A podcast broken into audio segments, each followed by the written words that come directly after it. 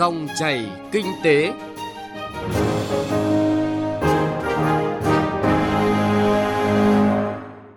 Biên tập viên Hà Nho và Xuân Lan xin chào quý vị và các bạn. Mời quý vị và các bạn cùng nghe Dòng chảy kinh tế hôm nay với những nội dung chính sau đây.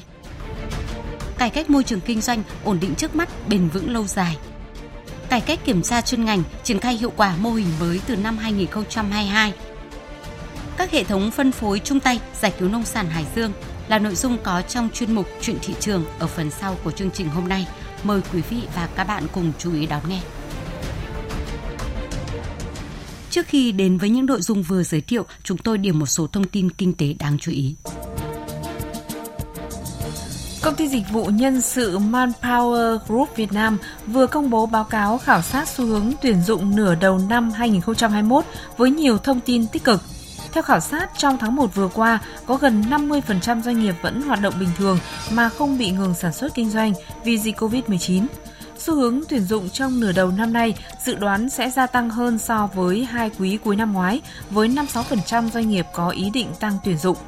Kế hoạch tuyển dụng trong 3 đến 6 tháng tới thể hiện rõ nhất trong lĩnh vực sản xuất và chế biến chế tạo, xây dựng, bán buôn bán lẻ và thương mại, vận tải và hậu cần, công nghệ thông tin.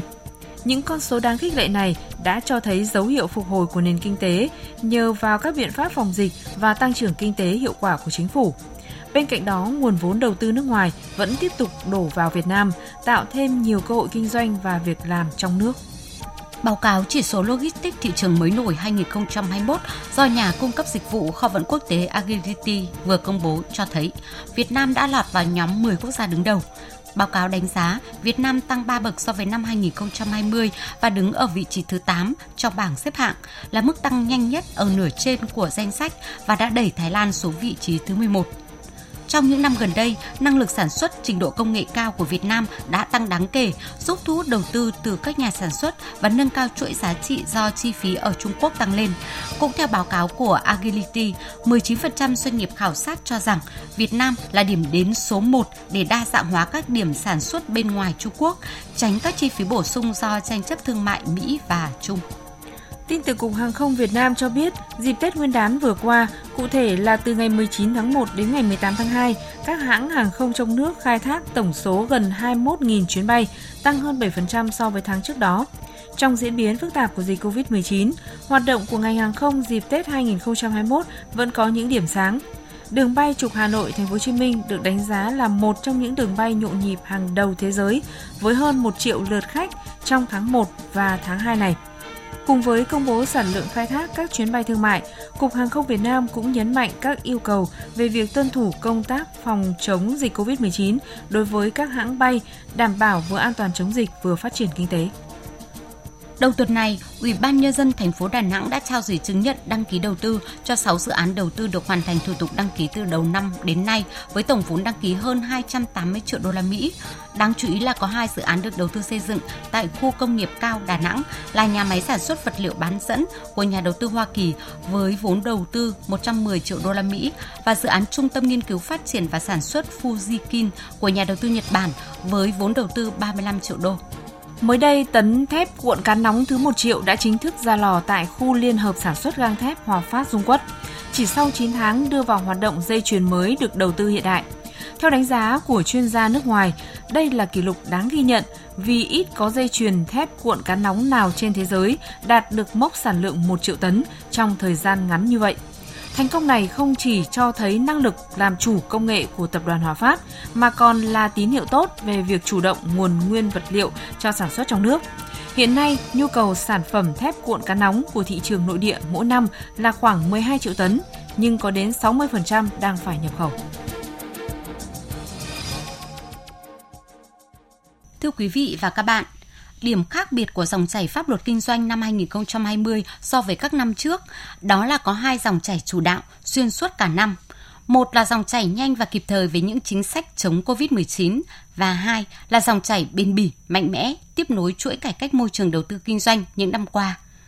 Theo các chuyên gia kinh tế, phương thức cải cách môi trường kinh doanh, ổn định trước mắt, bền vững lâu dài sẽ tiếp tục là giải pháp quan trọng để giúp kinh tế hồi phục trong diễn biến còn phức tạp của dịch COVID, tạo đà cho giai đoạn phát triển tiếp theo. Bà Trần Thị Phương Lan, quyền Giám đốc Sở Công Thương Hà Nội cho biết, đến nay 100% thủ tục hành chính được triển khai dịch vụ công mức độ 4, gần 60% thủ tục hành chính được đưa lên cổng dịch vụ công quốc gia, 100% thủ tục hành chính được giải quyết đúng hạn. Nhờ đó, ngành Công Thương Hà Nội đã hỗ trợ tối đa cho doanh nghiệp, đặc biệt là trong các đợt cao điểm phòng chống dịch COVID-19. Điều đáng mừng là không chỉ ở Hà Nội, nhận thức về cải thiện môi trường kinh doanh đang có sự chuyển biến tích cực ở nhiều địa phương và mang lại những lợi ích thiết thực cho doanh nghiệp.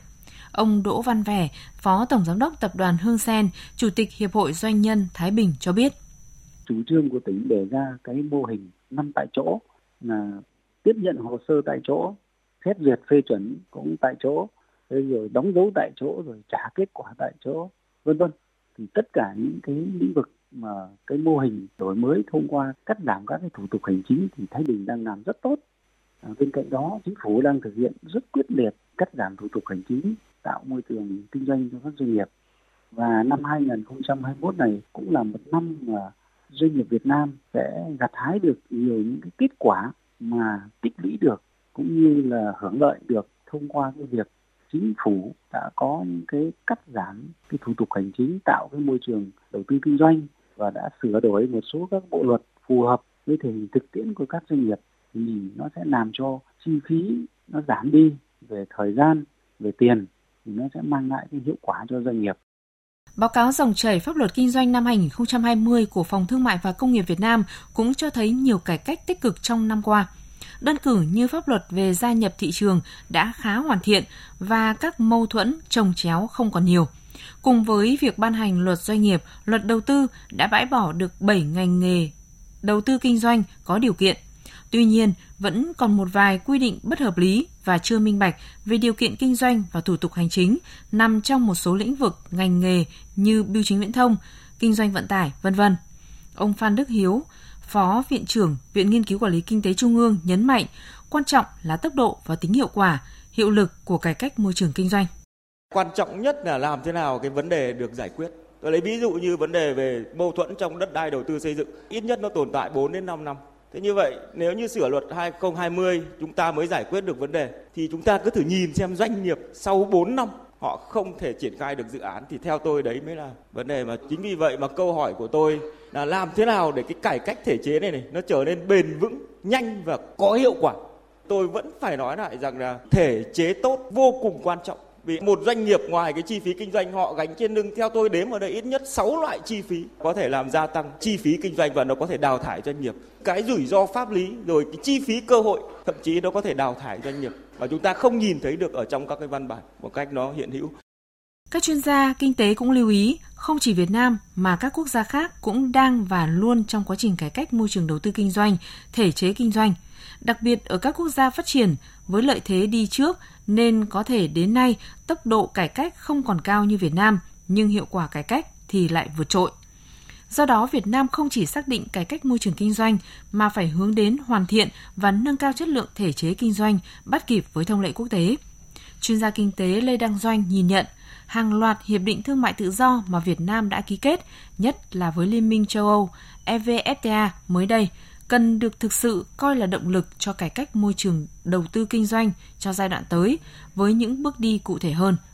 Chúng ta ký kết rất nhiều hiệp định thương mại tự do. Qua đó thì chúng ta đã cam kết là cải cách về công khai minh bạch, đã cam kết về bảo vệ môi trường, về là nhiều cái yếu tố khác. Thế thì tôi cũng đồng ý với ý kiến rằng là hãy coi đó là một cái cơ hội để chúng ta cải cách. Không nên coi đấy chỉ là cái sức ép. Và nhìn các cái vấn đề đó một cách tích cực, thì tôi rất mong rằng là làm rõ những các cái yếu tố và kết hợp giữa các cái cam kết của chúng ta đối với lại các cái hiệp định thương mại tự do với lại cái lịch trình là cải cách ở trong nước. Bởi vì tôi nghĩ rằng là bằng cái cải cách đó thì chúng ta cũng tự nâng cái nền kinh tế Việt Nam lên vào một phân khúc mới, vào một chuỗi giá trị với cái thị trường có giá trị cao hơn. Có thể nói công tác điều hành của chính phủ trong năm 2020 đã giữ được tâm lý bình tĩnh, có được sự tham vấn và đồng thuận cao của cộng đồng doanh nghiệp và người dân. Công tác điều hành tiếp tục duy trì sự bài bản gắn với việc cập nhật và đánh giá các kịch bản tăng trưởng, đặc biệt lưu tâm đến diễn biến dịch COVID-19. Do đó, đà cải cách môi trường kinh doanh vẫn được tiếp nối từ những giai đoạn trước, không bị ngắt quãng, ngay cả khi chính phủ ưu tiên phòng chống dịch, tạo tiền đề gia tăng khả năng chống chịu của nền kinh tế. Kết quả tăng trưởng kinh tế GDP năm 2020 của Việt Nam đứng trong nhóm đầu thế giới đã chứng minh tính đúng đắn của phương thức cải cách môi trường kinh doanh theo hướng ổn định trước mắt, bền vững lâu dài. Đây sẽ tiếp tục là giải pháp quan trọng để giúp kinh tế hồi phục trong diễn biến còn phức tạp của dịch COVID, tạo đà cho giai đoạn phát triển tiếp theo.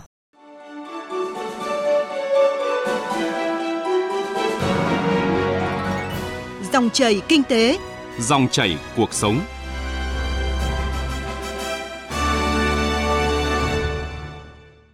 Thưa quý vị và các bạn, một trong những lĩnh vực được cộng đồng doanh nghiệp kỳ vọng có thay đổi lớn trong cải cách môi trường kinh doanh, đó là về tháo gỡ vướng mắc về thủ tục kiểm tra chuyên ngành. Mới đây, để khẩn trương thực hiện quyết định 38 của Thủ tướng Chính phủ, Tổng cục Hải quan đã trình Bộ Tài chính ban hành quyết định về kế hoạch của Bộ Tài chính để triển khai đề án cải cách mô hình kiểm tra chất lượng, kiểm tra an toàn thực phẩm đối với hàng hóa nhập khẩu giai đoạn 2021-2023. Về cơ bản, kế hoạch được Tổng cục Hải quan xây dựng đã bao quát và chi tiết hóa được các mục tiêu, yêu cầu của Chính phủ và Bộ Tài chính đề ra. Theo đó, cải cách kiểm tra chuyên ngành hướng đến triển khai hiệu quả mô hình mới ngay từ năm 2022. Chúng tôi chuyển đến quý vị và các bạn một số thông tin tổng hợp về nội dung này. Mời quý vị và các bạn cùng nghe.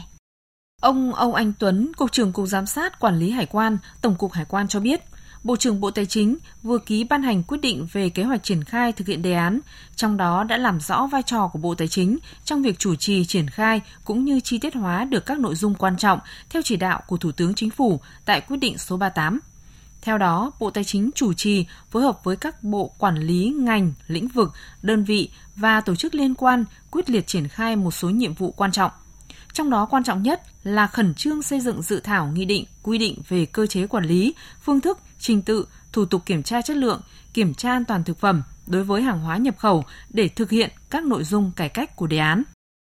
Cũng theo ông Âu Anh Tuấn, thực hiện chỉ đạo của lãnh đạo Bộ Tài chính, tạo tiền đề cơ sở triển khai đề án, Tổng cục Hải quan tập trung vào việc xây dựng nghị định quy định về cơ chế quản lý, phương thức, trình tự, thủ tục kiểm tra chất lượng, kiểm tra an toàn thực phẩm đối với hàng hóa nhập khẩu, lấy ý kiến các bộ, ngành, cộng đồng doanh nghiệp,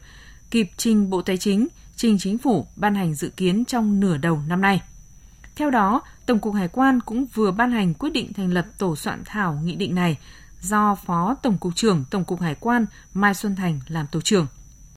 Quyết định cũng nêu rõ, trong năm 2021-2022, Tổng cục Hải quan tập trung vào việc phát triển hệ thống công nghệ thông tin, đảm bảo triển khai mô hình mới tại đề án, hoàn thiện hệ thống công nghệ thông tin phục vụ triển khai cơ chế một cửa ASEAN, cơ chế một cửa quốc gia đáp ứng yêu cầu triển khai tại đề án. Đồng thời, từ nay đến năm 2023, cơ quan hải quan phối hợp với cơ quan liên quan hoàn thiện hệ thống quản lý rủi ro trong kiểm tra chất lượng, kiểm tra an toàn thực phẩm đối với hàng hóa nhập khẩu, chia sẻ thông tin giữa các bộ quản lý ngành, lĩnh vực với cơ quan hải quan về các nguy cơ, dấu hiệu sai phạm, kết quả thanh tra kiểm tra.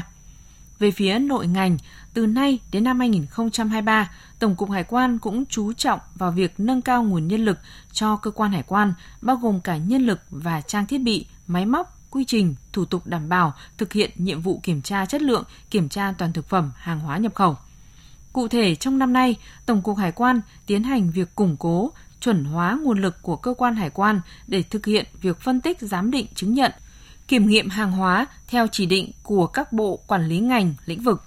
Quyết định của Bộ Tài chính đặt mục tiêu phấn đấu từ năm 2022 triển khai hiệu quả mô hình mới về kiểm tra chất lượng, kiểm tra an toàn thực phẩm đối với hàng hóa nhập khẩu nêu tại đề án kiểm tra chuyên ngành, đồng thời chuẩn bị các giải pháp, hoạt động triển khai cho giai đoạn 2024-2026 để thống nhất đầu mối kiểm tra chất lượng, kiểm tra an toàn thực phẩm đối với hàng hóa nhập khẩu tại cửa khẩu là cơ quan hải quan.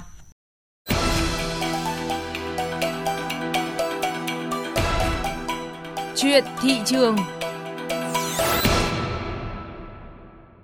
Thưa quý vị và các bạn, trước tình trạng nông sản ở Hải Dương bị tồn đọng, gặp khó khăn trong việc tiêu thụ, nhiều doanh nghiệp phân phối lớn phối hợp với các địa phương để thúc đẩy tiêu thụ nông sản. hệ siêu thị Go, Big C, hệ thống VinMart và VinMart Cộng, chuỗi siêu thị BRG Mart, hệ thống siêu thị Sài Gòn Co.op đang thực hiện thu mua nông sản từ Hải Dương với số lượng lớn, bảo đảm an toàn thực phẩm. Phóng viên Bá Toàn thông tin. Trước thông tin nông sản của tỉnh Hải Dương gặp khó khăn trong việc tiêu thụ, hệ thống siêu thị Go, Big C, thành viên của tập đoàn Central Retail đã thực hiện chương trình đẩy mạnh tiêu thụ các mặt hàng nông sản nhằm hỗ trợ nông dân tỉnh Hải Dương giảm bớt thiệt hại về kinh tế. Theo đó, hệ thống siêu thị này đang áp dụng chương trình bán hàng với giá ưu đãi các loại nông sản của tỉnh Hải Dương như cà rốt, cà chua, su hào, bắp cải, súp lơ, hành lá, v.v. Dự kiến trong một tuần, Go! Big C miền Bắc sẽ tiêu thụ khoảng 70 tấn nông sản của Hải Dương và tiếp tục tiêu thụ các sản phẩm của tỉnh Hải Dương cho đến cuối mùa vụ. Trong khi đó, hệ thống bán lẻ VinMart, VinMart Cộng cũng tích cực tham gia hỗ trợ tiêu thụ nông sản an toàn cho bà con nông dân Hải Dương bằng cách bán không lợi nhuận một số loại nông sản như cà chua, su hào, cà rốt, bắp cải, v.v. Liên hiệp Hợp tác xã Thương mại Thành phố Hồ Chí Minh Sài Gòn Co.op cũng đã nhanh chóng vào cuộc, từng bước giải cứu nông sản tỉnh Hải Dương. Bà Phạm Thị Hải My, Phó Giám đốc Co.op Mart Hà Nội cho biết, nguồn hàng được cung cấp từ các hợp tác xã tỉnh Hải Dương có biện pháp kiểm soát chất lượng, đảm bảo an toàn, không thu mua những sản phẩm không rõ nguồn gốc. Sài Gòn Co.op nói chung cũng như là Co.op Mart Hà Nội nói riêng thì đang rất là nỗ lực chung tay cùng với Liên minh Hợp tác xã Việt Nam để hỗ trợ tiêu thụ sản lượng nông sản khá lớn đang tồn đọng tại các hợp tác xã ở vùng dịch, đặc biệt là hợp tác xã Hải Dương. Tính đến thời điểm hiện tại thì chúng tôi đã và đang tiêu thụ khoảng độ 7 đến 8 tấn nông sản hàng ngày, với điều kiện là luôn đảm bảo cái vệ sinh an toàn thực phẩm cũng như là đảm bảo về các khâu công tác phòng chống dịch như là khử khuẩn, cũng như là đảm bảo việc là giao hàng luôn luôn là đáp ứng đủ các cái tiêu chuẩn về phòng chống lây lan dịch bệnh Covid trong thời điểm hiện tại. Và về cái giá cả thì chúng tôi Sài Gòn Co.op cũng như Co.op Mart Hà Nội kết hợp với Liên minh Hợp tác xã Việt Nam thì cũng cố gắng làm sao mà tiêu thụ với cái mức giá hỗ trợ nhất đối với các bà con nông dân tại cái khu vực dịch cũng như là tại tỉnh Hải Dương. Và chúng tôi cung cấp đến người tiêu dùng với tiêu chí là sẽ cung cấp không lợi nhuận cho tới tay người tiêu dùng tại Hà Nội. Trước những lo ngại về an toàn dịch bệnh trong bối cảnh đang vào mùa thu hoạch, ông Phạm Thanh Hải, Giám đốc Sở Công Thương tỉnh Hải Dương cho biết, Ban chỉ đạo phòng chống dịch COVID-19 của tỉnh và Sở Công Thương tỉnh Hải Dương đã căn cứ theo quy định phòng chống dịch của Bộ Y tế để chỉ đạo triển khai công tác phòng chống dịch từ khâu sản xuất tới thu hoạch, vận chuyển. Toàn bộ xe chở hàng hóa nông sản ra khỏi tỉnh Hải Dương đều được phun khử khuẩn nên đảm bảo yếu tố an toàn phòng dịch. Sở Công Thương Hải Dương trong bối cảnh dịch bệnh cũng đã chủ động xây dựng phương án đảm bảo cung ứng hàng hóa tại chỗ. Ngoài ra còn xây dựng cái phương án để tiêu thụ cái hàng hóa ra các cái địa phương khác. Ngay từ đầu chúng tôi xác định là muốn tiêu thụ được tốt và tiêu dùng được an toàn cho người dân thì khâu sản xuất lâu nay thì Hải Dương cũng đã áp dụng cái tiêu chuẩn sản xuất nông nghiệp. Ngoài ra trong cái điều kiện dịch bệnh, Ủy ban dân tỉnh cũng như tỉnh ủy cũng đã chỉ đạo phải đảm bảo an toàn trong phòng chống dịch bệnh cho cả người và cho sản xuất. Thế và sau khi đóng gói bao bì thì bao gói đó cũng được phun khử khuẩn và đưa lên xe. Thế và trên đường vận chuyển thì đều qua rất nhiều chốt mà mỗi chốt đều có phun khử khuẩn để phòng dịch. Cho nên là hàng hóa đối với nông sản lưu thông trong tỉnh Hải Dương và ra các tỉnh, thành phố khác là đảm bảo cái vệ sinh an toàn thực phẩm và vệ sinh an toàn phòng dịch. Hiện nay, Bộ Công Thương đang tích cực triển khai các biện pháp để tháo gỡ khó khăn cho hoạt động sản xuất kinh doanh, đặc biệt là hoạt động lưu thông tiêu thụ nông sản cho các địa phương vùng dịch. Bộ Công Thương đã làm việc với các đơn vị chức năng của Bộ Nông nghiệp và Phát triển Nông thôn, các địa phương và các doanh nghiệp để bàn giải pháp tháo gỡ khó khăn, loại bỏ tâm lý của người tiêu dùng đối với hàng hóa nông sản thực phẩm có nguồn gốc xuất xứ từ vùng đang có dịch, ưu tiên hoạt động sơ chế, chế biến, bảo quản để mở rộng thị trường tiêu thụ nông sản trong nước và xuất khẩu. Quý vị và các bạn vừa nghe chuyên mục Chuyện thị trường với nội dung các hệ thống siêu thị chung tay tiêu thụ nông sản tồn đọng ở Hải Dương, hỗ trợ nông dân vượt qua khó khăn vì thực hiện cách ly xã hội ở địa phương. Và nội dung này cũng đã kết thúc chương trình Dòng chảy kinh tế hôm nay. Chương trình do biên tập viên Trung Hiếu biên soạn và thực hiện. Xin chào và hẹn gặp lại quý vị và các bạn trong các chương trình sau.